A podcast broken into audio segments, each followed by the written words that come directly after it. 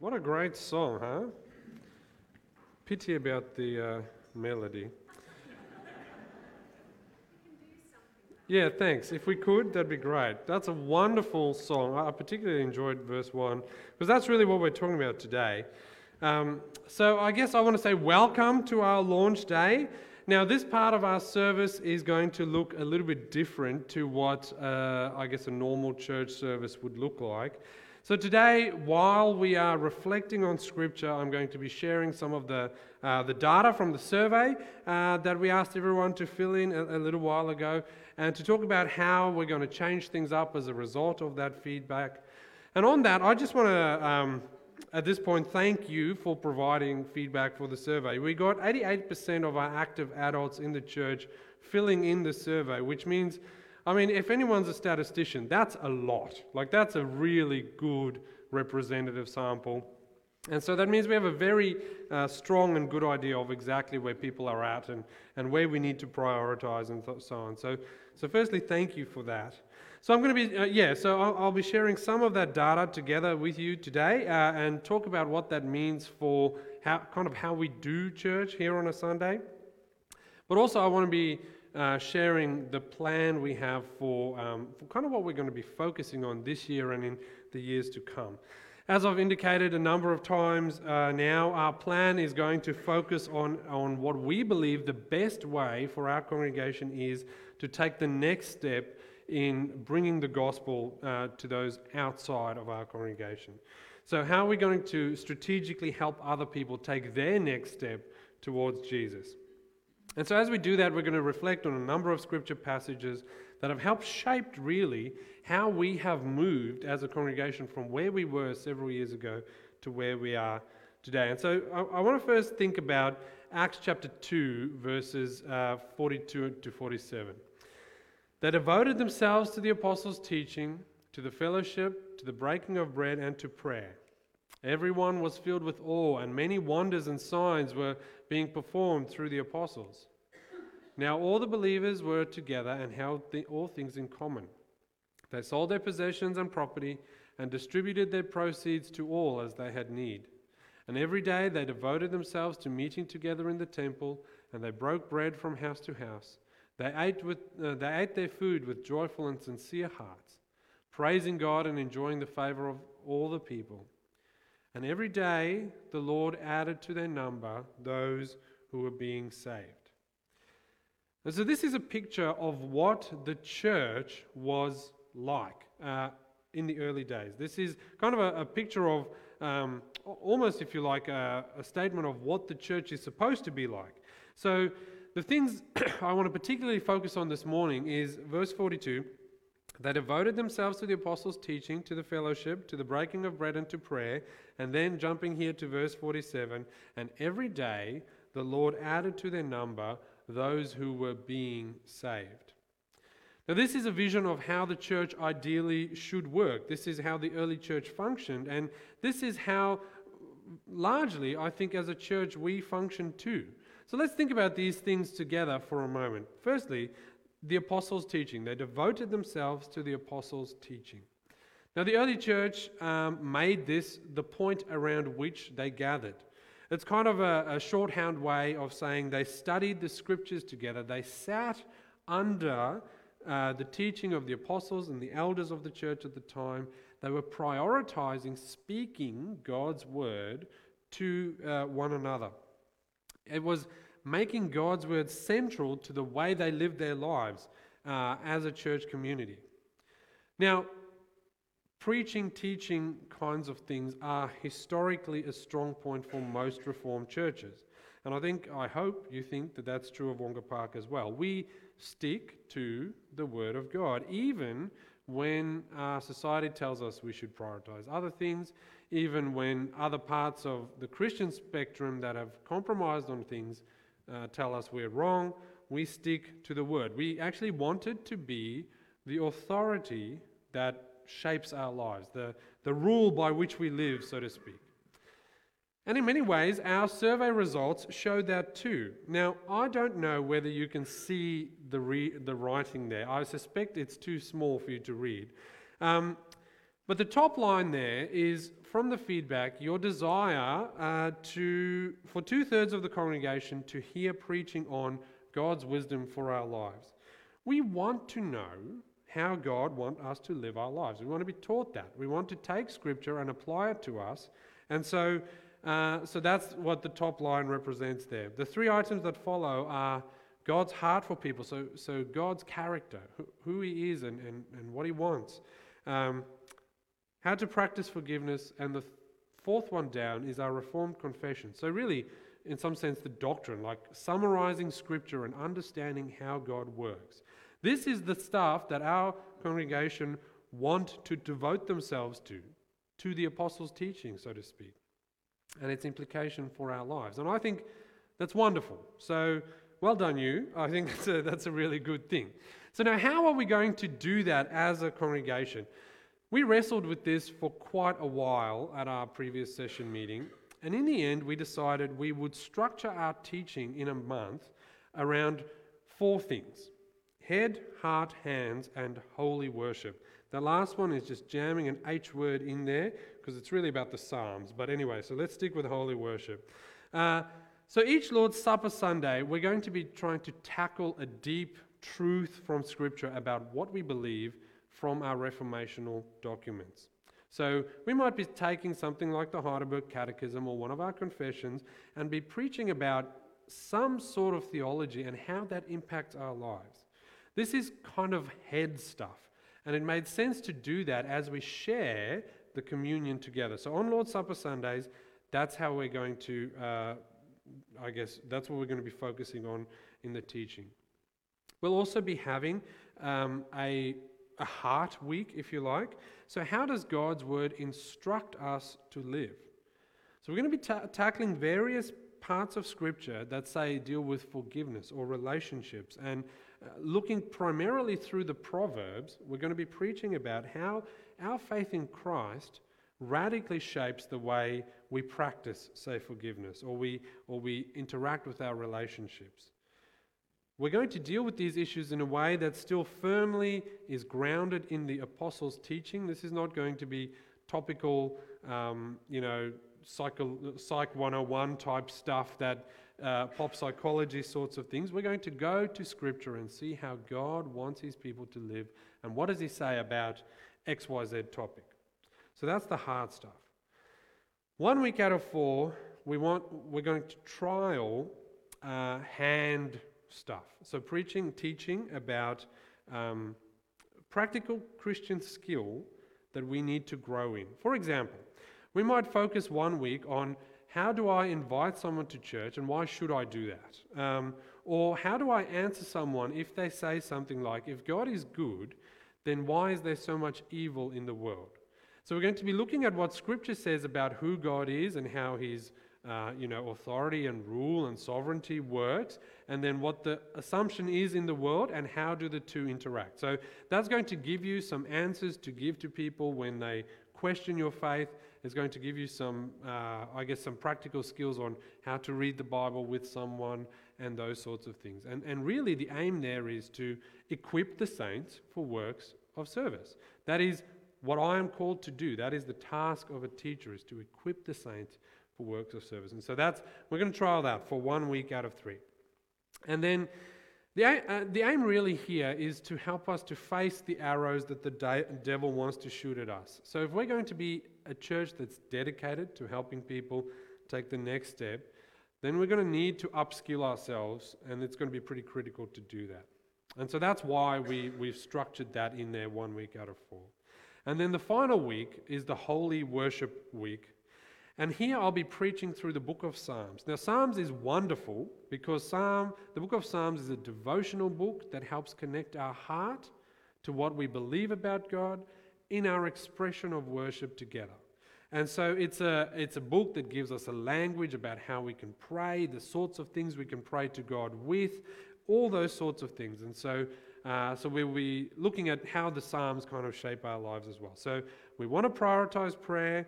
And these prayer songs that the Psalms give us is inspired by God's Holy Spirit. And it seems like a really sensible and good way to go about doing that. And so that's what our church teaching is going to look like as we devote ourselves to the apostles' teaching this year. Now, we're going to monitor how we go as we do this, and we, I'm very keen to hear your feedback because a lot of this stuff is, is um, a new kind of way for us to think about church on a Sunday morning. So please give us your feedback as we go, and we will fine tune that as we go and drop stuff and pick up other stuff and whatever. But ideally, we, would we actually want you to tell us what you think. So that's the apostles' teaching. Now, they also devoted themselves to the fellowship. Now, the fellowship in the New Testament was really a way of talking about Christians gathering together uh, to speak God's word to one another. Now, notice the text doesn't say they voted, devoted themselves to a fellowship, it was a specific type of fellowship. And this particular fellowship was um, about building one another up in the faith and in the word and discussing the things of God. Now, bringing that forward to today, we, we have to realize that the fellowship we are supposed to share as a church has to be more than simply drinking coffee after the service. It is something that is fundamentally different to talking about how our weeks went and what our footy clubs did. It is speaking God's word, taking the apostles' teaching and helping it apply uh, to the lives of one another. And because we are committed to being a New Testament type church, the church is committed to being the fellowship. And that's the reason we have been doing our discussion questions during our church services over the last couple of years. Now, this is the feedback you gave us. Uh, for 81.5% of you, the discussion questions has been helpful in your own personal spiritual growth. Uh, in fact, many of the comments that we that, that you've provided say that actually the biggest issue you have, and the reason why the some value portion, 35%, is so high, is because there's not enough time. You actually want more time to discuss stuff within the church congregation. Uh, so, this is us devoting ourselves to the, the fellowship of speaking God's word. And as a result of that, our community has become strengthened. That's not surprising. If we're going to do what God says we should do as a community, it makes sense that that will strengthen the community. And so, this is, the, this is how our community, this is how you view the discussion questions in terms of how it builds the community. Um, most of you feel that the discussion questions are very valuable or extremely valuable in building up the church community. And again, that's not surprising. When we encourage one another with God's word, we are doing what it means to be the fellowship. Now, we have to recognize the fact that there are at least 12% who feel that the questions have no value. And again, our church council has spent a long time discussing how we are to deal with this.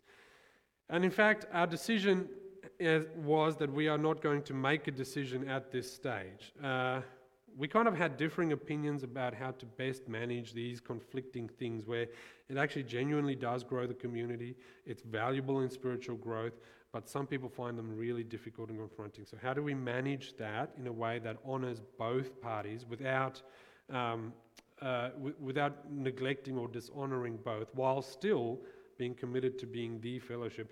We don't actually know. So we've committed to spending the month praying about that, and we actually want you to pray with us. So will you pray for us as we wrestle with this together about how we best proceed with particularly the discussion questions?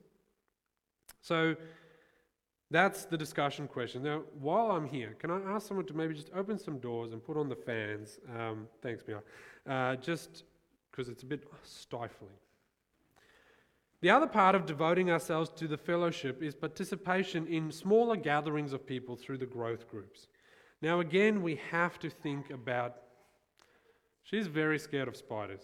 Uh, so I can almost guarantee you that's what that was. Um, we have to recognize that our culture as a church here has shifted quite significantly. As we've, as we've turned our eyes outside to those outside the congregation, uh, we've started asking ourselves, how can I help my friends take their next step towards Jesus? And so as a community, we've changed. A couple of years ago, we essentially had two functioning growth groups. Now, we had more groups than that, but groups that were specifically committed to spiritual growth, we, we really only had maybe two, where the express purpose was specifically to help people grow and take their next step in faith. Today, 80% of our congregation are either in a growth group or want to be. So, um, on the far right, left, is the people that are in a growth group. The next column is those that aren't but want to be. So, about 80% of our church is there. Now, just so you know, in church health stuff, uh, the gold standard for growth group participation is 80%. No church will have 100%, but 80% is considered to be um, the best pretty much you can do. And churches that tend to have that as one of their statistics tend to be really healthy spiritually or be growing in a really healthy way. And so we're basically there. This is 80% of the church congregation gathering together week by week to speak God's word to one another outside of the church service. Now, notice that all but one person said that their growth group was actually valuable to them and described it as something that growed them spiritually. And that's massive.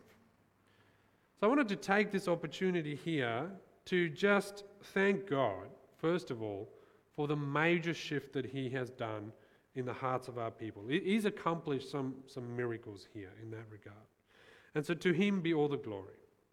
At the same time, I also wanted to recognize particularly the growth group leaders who, incidentally, are also part of our, our uh, pastoral care team for the care and input they've given each week.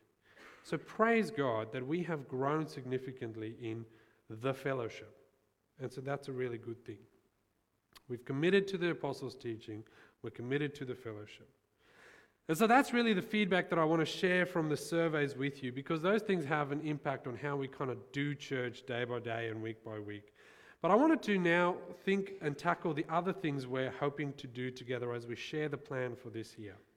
So they devoted themselves to the apostles' teaching, to the fellowship, to the breaking of bread, and to prayer.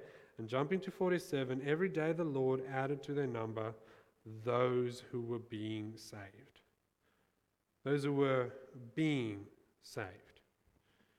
It is a process. Not those who were saved, but were in the process of being saved. And this is the process of discipleship. It's a process of learning to be like Jesus. It's taking one step at a time towards Christ. Now, it has been a great pleasure and privilege, actually, uh, for me to see this congregation embrace this vision to disciple people, to help people take their next step. It is something that has cost me dearly. But it is a task that Jesus has given the church. If anything was to characterize a church who wants to follow Jesus, then discipleship is that. Look at what he says. This is the last instruction he gives the church just before he goes back to heaven. The 11 disciples traveled to Galilee, to the mountain where Jesus directed them. They saw him, some worshipped him, but some doubted. Interesting. Jesus came near to them and said to them, All authority has been given to me in heaven and on earth. Go therefore and make disciples of all nations, baptizing them in the name of the Father, the Son, and the Holy Spirit, teaching them to observe everything I've commanded you. And remember, I am with you always to the very end of the age. And what a privilege and a joy it has been to be able to commit together to what God calls every believer to do to make disciples. This is the command he gave before he left the earth. This is the command that still governs the church and what it does today. And that is how the Lord adds to their number those who are being saved. And this is a journey we as a congregation have been on for a number of years, and we have grown significantly with this as our focus. Each week, or at least uh, many weeks, we start our worship services saying that this church is a church that is committed to making disciples, to helping people take their next step towards Jesus. And you might wonder why we say that every week, because that is our mission. It's for the visitors that come, that tune in online, that they know what we are going to exist for. We are going to exist to do what Jesus has called the church to do to help people be in that group of the being saved ones. And, friends, as our culture as a church has shifted, as we have continually turned our eyes towards those around us and starting to ask the questions of everyday life of how can I help someone take the next step, we as a community have changed. And what's happened is that we, who are God's people, we've become less and less okay with being okay with those around us remaining lost.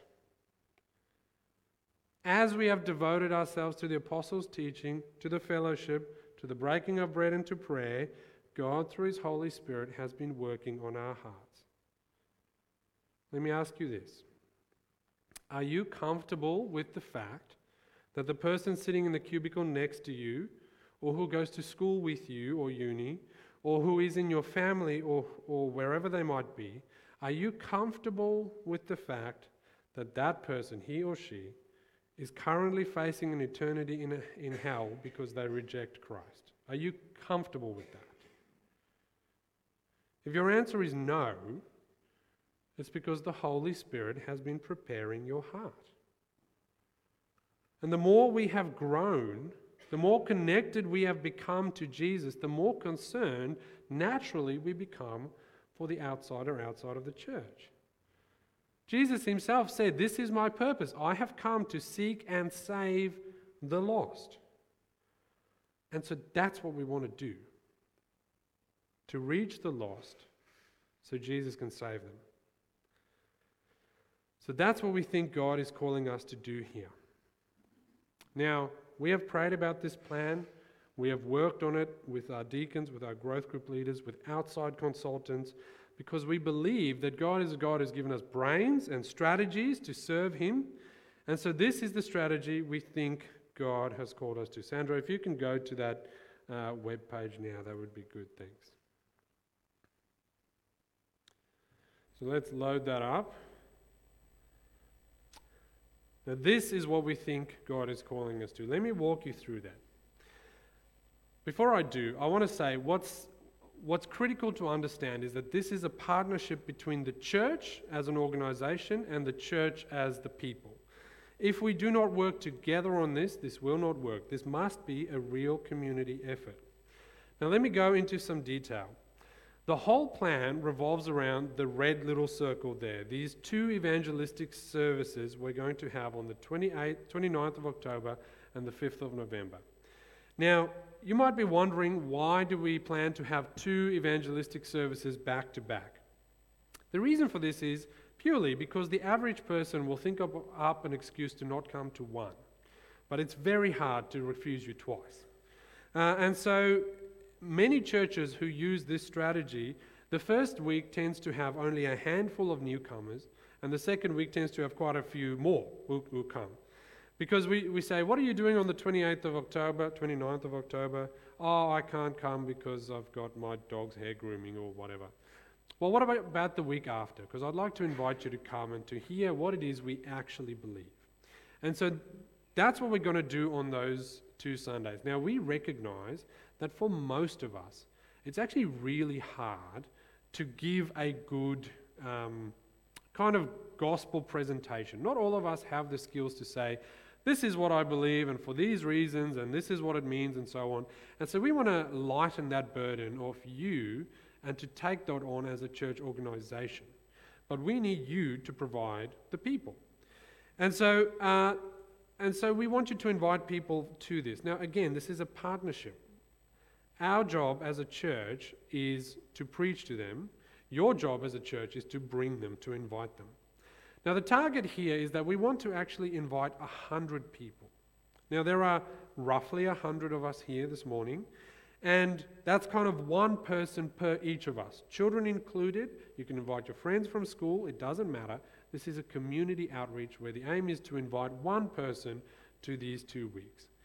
Now, 100 seems like a lot, but here are the realities. The stat in Australia is that on average, one in four people will accept an invite to church if they are invited. That's staggeringly high. when you think about it. Think of four people you work with or go to school with or whatever. If you invited all four of those, one would come. That means, statistically speaking, if we were to invite 100 people, around 25 would show up on the day. Now, can you imagine just how wonderful it would be if there were 25 new people here on that Sunday hearing the true gospel preached, proclaimed, perhaps for the first time ever?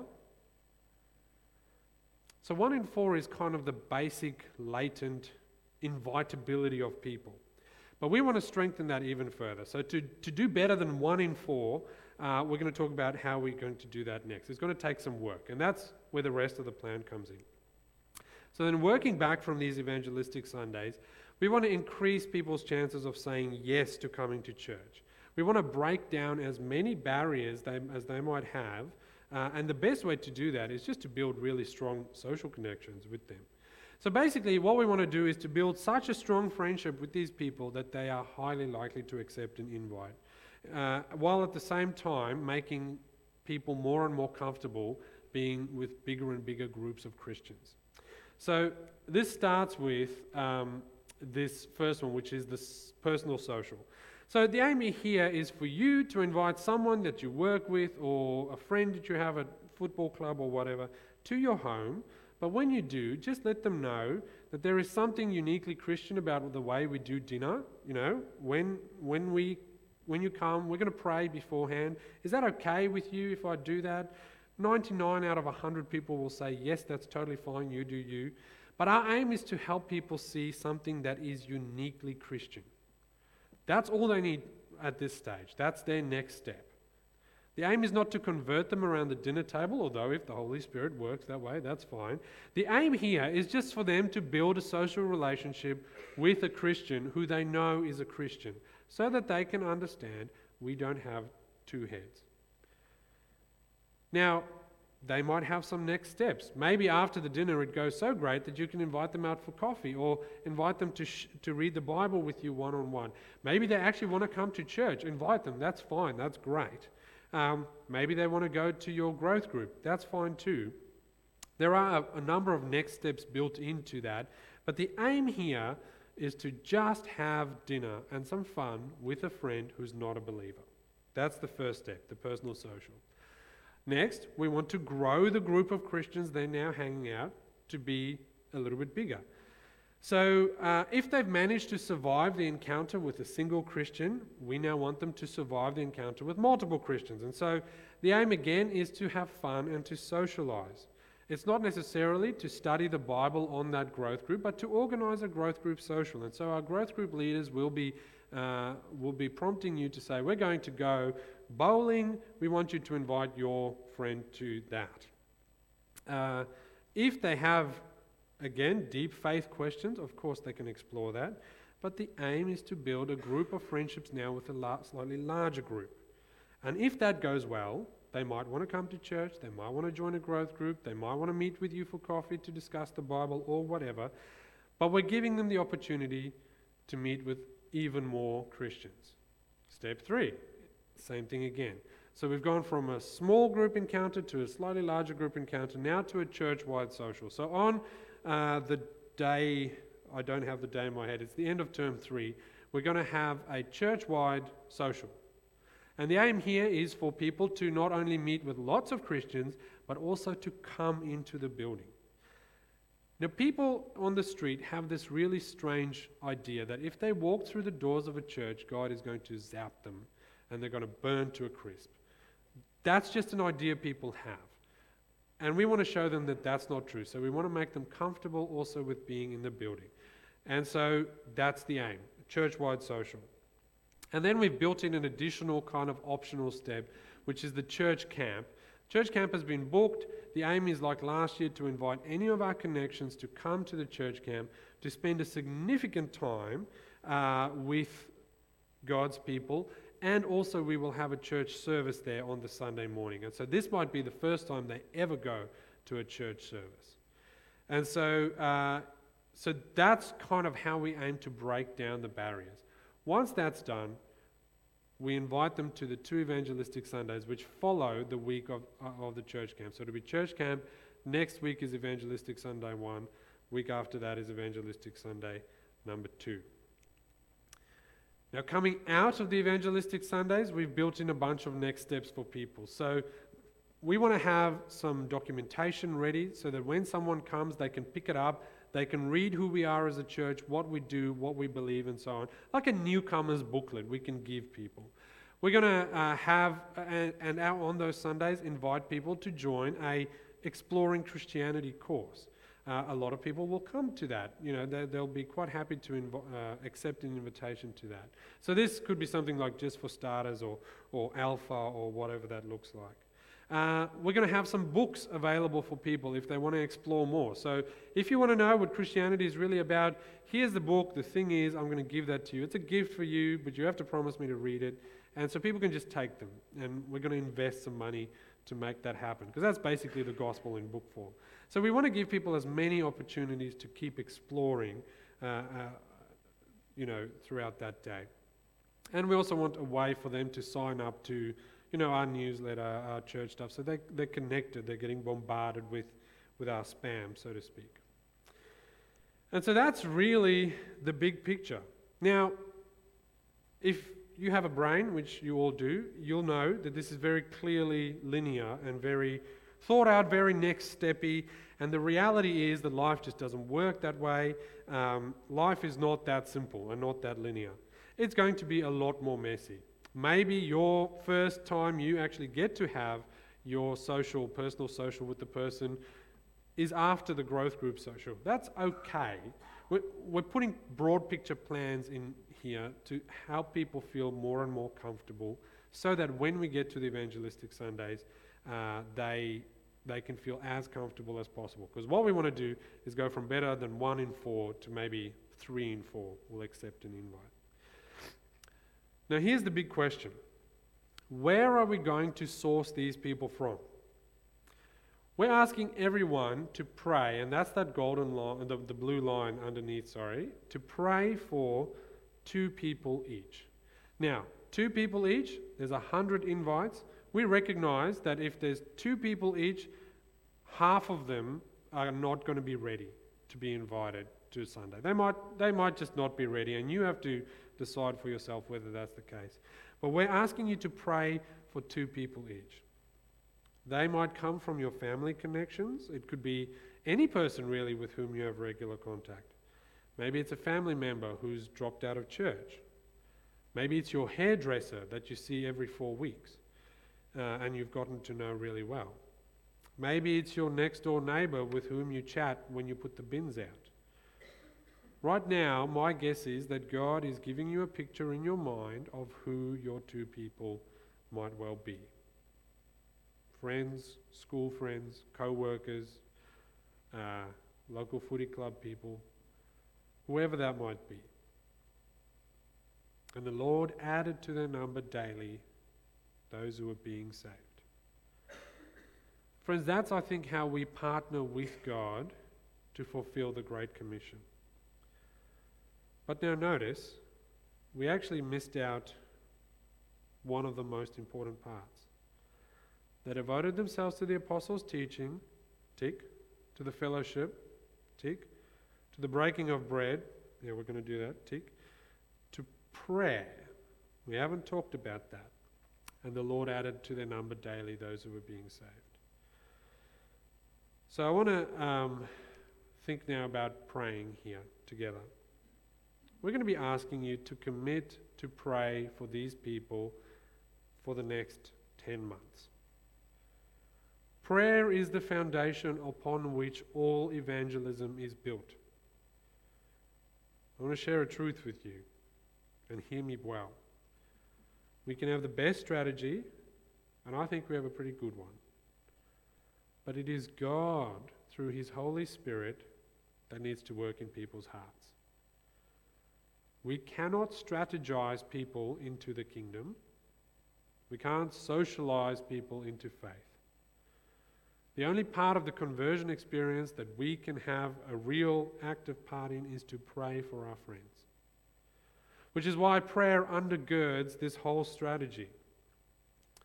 That is why in our growth groups we have trained our growth group leaders to spend the first 15 minutes praying for our two people. As a church as a whole, we're going to be praying each week until those evangelistic Sundays for our people as a congregation. We're asking you to pray at least weekly. Every night would be better, but at least weekly to pray for your two people.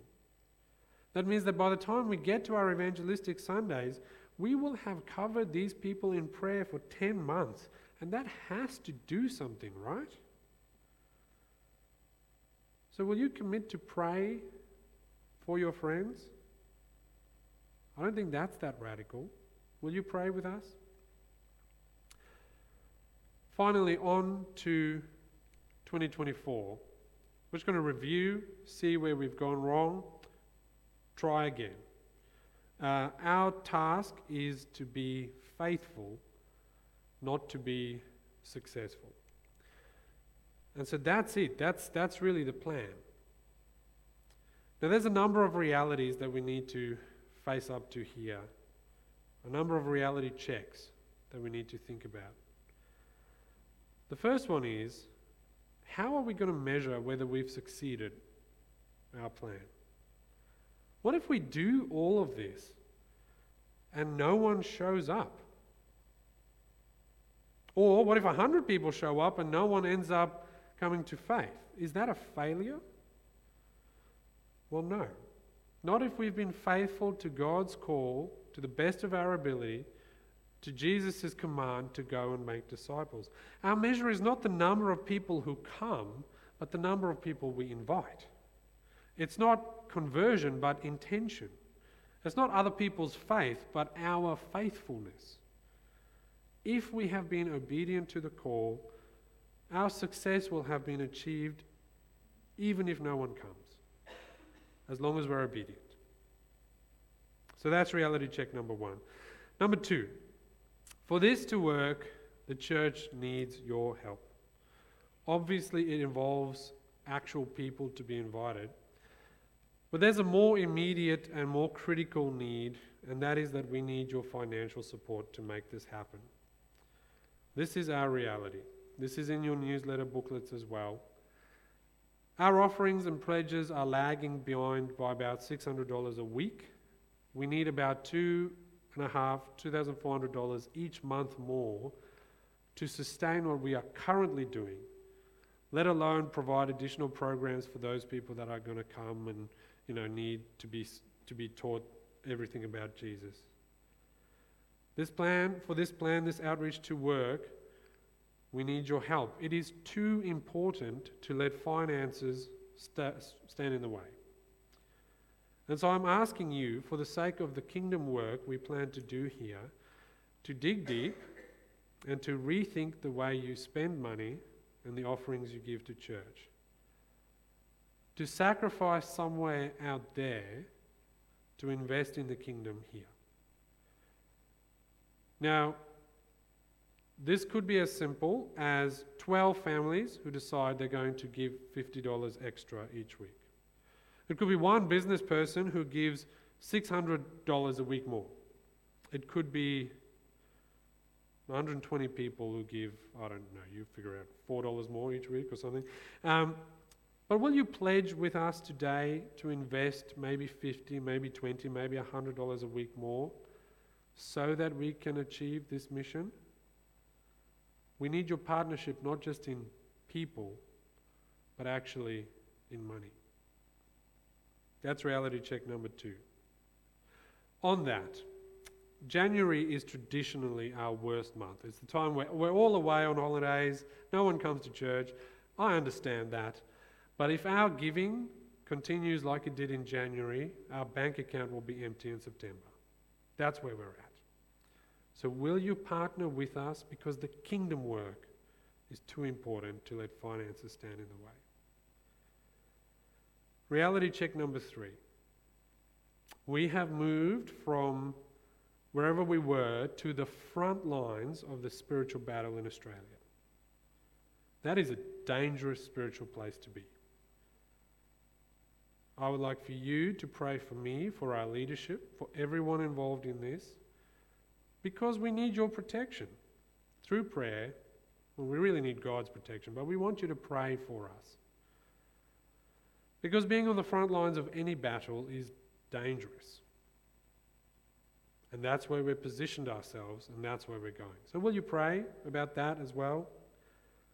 And then, reality check number, th- number four is fear. I think whenever we tackle something ambitious or big, whenever we move from what's normal to what's different, it's pretty scary. I'm scared because what happens if we fail? If it all comes crashing down and no one comes. I'm scared, as I said, because we've put ourselves on the front lines of the spiritual ba- battle. Every time a church does this, Satan's not happy about that. And he will prowl around and look for ways he can devour us. Maybe you're feeling a bit fe- fearful too. But Satan is not our king. We serve a higher king. A king who is calling us into battle, who has given us his word, his truth, who promises to be with us always, and therefore who will go with us to war. So, what do we really have to be afraid of? This world, which can only kill our bodies? Friends, we serve a higher throne than all this world has known. So let's not let fear stand in our way either. And so that is it. Now the question's over to you.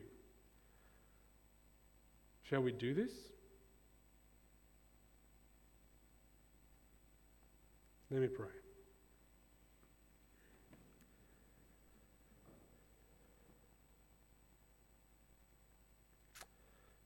Lord, we recognize that you have been working in this congregation and that you have brought us to this point. And humbly, we want to submit these plans to you. As we've done already, we continue to pray that these might be your plans and not just our plans. These might not just be good ideas, but actually your way of reaching the lost for Christ in, the, in, in our lives. Help us to help others take their next step and as we think and process this together as a congregation, we pray that you will bless our thoughts, that you will guide our minds, that you will give us courage, and that you'll help us to do the work that you are calling us to do. I want to now pray already for those two people you have put on everyone's heart. Lord, perhaps some of us here don't yet know who our two people are, I want to pray that right now or through the next week that you will reveal who those two people might be. I want to pray that already you will soften their hearts, that as we look towards inviting them in October next year, or this year, that they might come to hear your word and that we might be the tools you use to also save them and to bring them into a living faith before you. Lord, we recognize that in many ways this is an ambitious plan. But it is a plan we believe you have given us. And so we want to pray that you will bless it, that you will give us everything we need to achieve this uh, well, that we won't be drawn into the temptation to measure success by numbers, but that, that simply we will be faithful to the calling that you've given us. And as we consider what this might mean for us as individuals, and also for our financial states as families. We pray that you will make us generous, not just with our time, but also with our finances, so that nothing will stand in the way of the work we believe you are calling us to do. So we commit this to you. We're excited, Lord, and we pray that you will bless us as you go with us. We, I guess, in a way, we want to claim that promise that you will be with us until the very end of the age. May we feel your spirit with us. We pray this in Jesus' mighty name. Amen.